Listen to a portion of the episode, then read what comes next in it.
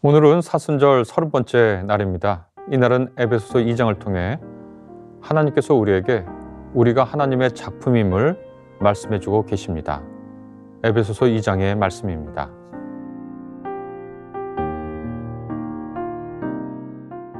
그는 허물과 죄로 죽었던 너희를 살리셨도다.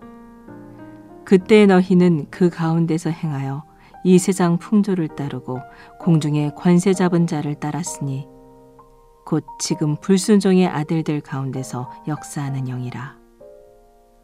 전에는 우리도 다 그 가운데서 우리 육체의 욕심을 따라 지내며 육체와 마음에 원하는 것을 하여 다른 이들과 같이 본질상 진노의 자녀였더니 긍휼이 풍성하신 하나님이 우리를 사랑하신 그 큰 사랑을 인하여 허물로 죽은 우리를 그리스도와 함께 살리셨고 너희는 은혜로 구원을 받은 것이라. 또 함께 일으키사 그리스도 예수 안에서 함께 하늘에 앉히시니 이는 그리스도 예수 안에서 우리에게 자비하심으로써 그 은혜의 지극히 풍성함을 오는 여러 세대에 나타내려 하심이라. 너희는 그 은혜에 의하여 믿음으로 말미암아 구원을 받았으니 이것은 너희에게서 난 것이 아니요 하나님의 선물이라.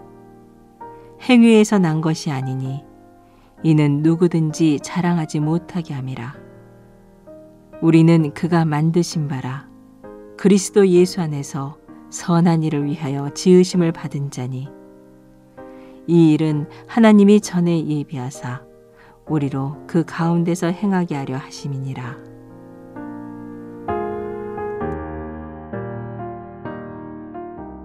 구원은 하나님과 우리 사이에 회복된 관계. 그래서 서로 하나님과 우리가 서로를 즐기고 서로를 아끼고 서로를 사랑하는 관계. 이 상태를 구원이란 말로 표현합니다. 에베소 1장에서는 바울은 하나님께서 그리스도를 통해서 만물을 구원하려고 하는 뜻이 있다라고 알려주셨고 에베소 2장에서는 그 뜻이 어떻게 실현되었는지를 말해주고 있습니다. 먼저 바울은 그리스도를 통해서 이 에베소의 교인들이 그리스도 안에서 하나님을 만나기 전에 어떤 상태에 있는지를 알려줍니다. 허물과 죄로 죽은 상태였다라고 에베소 교인들에게 그 전에 처했던 상태를 알려줍니다. 죽었다라고 하는 것은 무슨 뜻일까요? 구원이 하나님과 서로 더불어 서로를 누리고 즐기는 상태라면 죽었다라고 하는 뜻은 하나님 없이 사는 삶을 말합니다. 그러니 비록 살아있는 것처럼 보이지만 정의와 평화를 실행할 능력도 없고 참된 삶을 살 능력도 없는 상태가 죽었다라고 표현된 것입니다. 허물과 죄가 죽음을 가지고 왔는데 죽음의 지배 아래에 놓인 사람들은 삶의 갈피를 찾지 못하는 상태라고 말할 수 있겠죠. 삶의 갈피를 찾지 못한다. 그것은 이리, 이리 저리 이 세상의 풍조에 따라 사는 삶이라는 것이죠. 현 세대의 질서와 방식에 몸을 맡긴 상태라는 겁니다. 그래서 결국 공중의 권세를 잡은 자, 곧 사탄의 세력이 휘둘리며 죄와 악의 권세에 굴복하며 사는 삶을 이전에 에베소 교인들이 살았고 그것이 죽었다라고 표현되는 겁니다. 하나님 없는 삶은 이리저리 그냥 저냥 사는 것이죠. 바울은 이 상태가 육체의 욕심에 따라 사는 삶이라고 말해줍니다. 곧 쾌락과 만족을 추구하는 것이 죽은 사람의 삶입니다. 우리가 종종 행복을 추구한다고 말합니다. 그런데 행복은 뭘까요? 많은 사람들에게 행복이 뭐냐고 물어보면 자기의 욕망을 충족시키는 것이라고 대답합니다. 이런 식으로 대답하든 저런 식으로 대답하든 욕망을 충족하는 것이다 라고 대답합니다. 욕망의 충족 자체는 나쁘지 않습니다. 우리가 생존을 위해 식욕을 가지는 것은 너무나 당연하고 식욕을 채우는 것이 나쁜 것이 없지요. 그러나 우리가 식욕을 채우기 위해서 사는 것은 아닙니다. 식욕을 세련되게 하고 사치스럽게 만족시키는 것이 우리의 삶의 목적도 아니죠. 우리에게는 생존을 위해서 번영을 위해서 욕구와 욕망이 있고 이 욕구와 욕망을 채우는 것은 자연스럽고 당연한 일이지만 우리가 그것을 채우는 것이 우리의 삶의 목적도 아니고 그 욕구와 욕망을 세련되게 하고 풍요롭게 하는 것이 우리의 삶의 목적도 아닙니다. 그것을 알면서도 짐짓 모른 채 하면서 쾌락을 만족시키는 것 이상의 삶을 꿈꾸지 않는 것, 욕망을 충족하는 것 이상의 아름다움을 생각해 보지 않는 것, 이것을 바울은 본질상 진노의 자식의 삶이라고 다른 말로 표현하고 있습니다. 이와는 반대로 본래 인간의 참 모습이라고 할 만한 것을 바울이 이야기하고 있습니다. 그것은 곧 구원받은 사람의 삶이겠죠. 10절에서 바울은 우리는 그가 만드신 바라라고 씁니다. 새 번역과 공동 번역은 이 문장을 모두 우리는 하나님의 작품입니다 라고 번역합니다. 만드신 바, 작품. 이렇게 번역한 헬라어는 포이에마라고 하는 헬라어인데요. 1차적으로 이것은 개혁이 번역, 번역한 것처럼 무엇을 만든 것이란 뜻이지만 새 번역과 공동 번역의 개정이 그 뜻을 깊이 새겼듯 작품이라는 뜻도 있습니다. 더 나아가서 시라고 하는 뜻도 있습니다. 우리는 여기서 바울이 인간의 두 반대되는 삶을 우리 앞에 제시해 주고 있다고 똑똑히 봅니다. 하나는 본질상 진노의 자녀, 다른 하나는 하나님의 작품으로서의 삶. 우리는 앞에서 본질상 진노의 자녀가 쾌락 충족 너머를 포기한 삶이라고 하는 것을 보았습니다. 그렇다면 우리는 하나님의 작품이라고 할 때 우리가 어떤 삶을 사는 것을 말할까요? 바울은 이것을 자세히 설명합니다.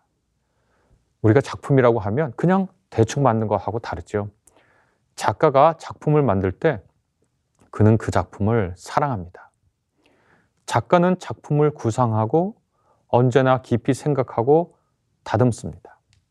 만약 그 작품이 조각이라면 조각가는 그것을 매일 만지고 다듬고 손질을 하면서 그 작품을 사랑하죠. 그리고 그 작가가 생각한 형상이 그 작품에 나타나도록 힘과 정성을 쏟아 붓지요.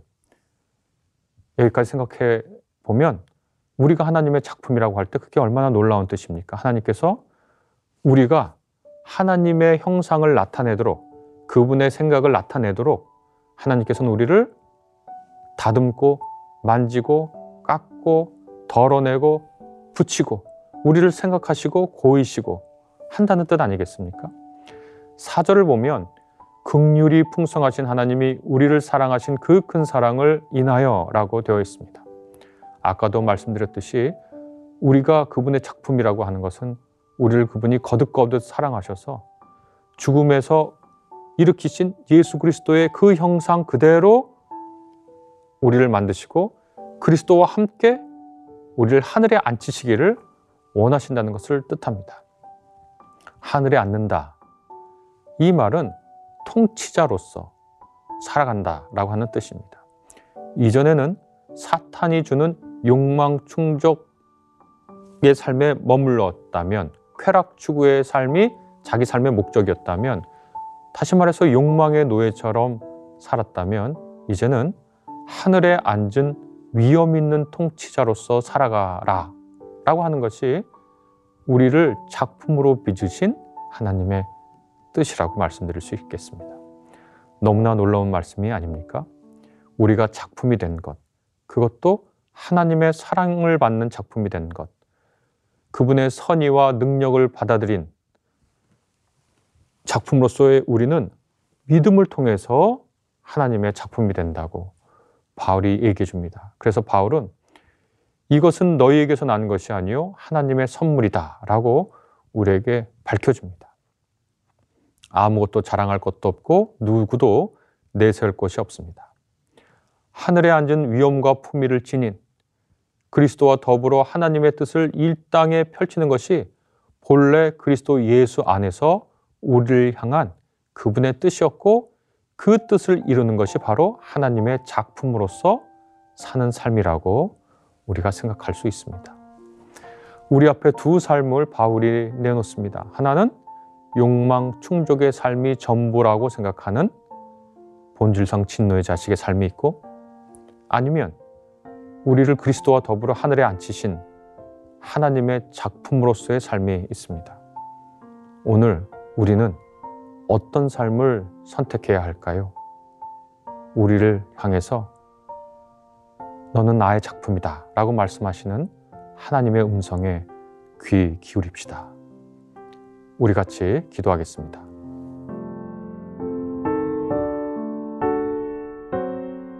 하나님, 우리는 하나님의 작품입니다. 우리는 선한 일을 위해 지음을 받았습니다. 우리는 죽음에서 그리스도와 함께 일어나 하늘에 앉아 품위와 위엄을 갖춘 통치자들처럼 있습니다. 이 모든 것이 하나님의 선물임을 우리가 믿고 고백합니다.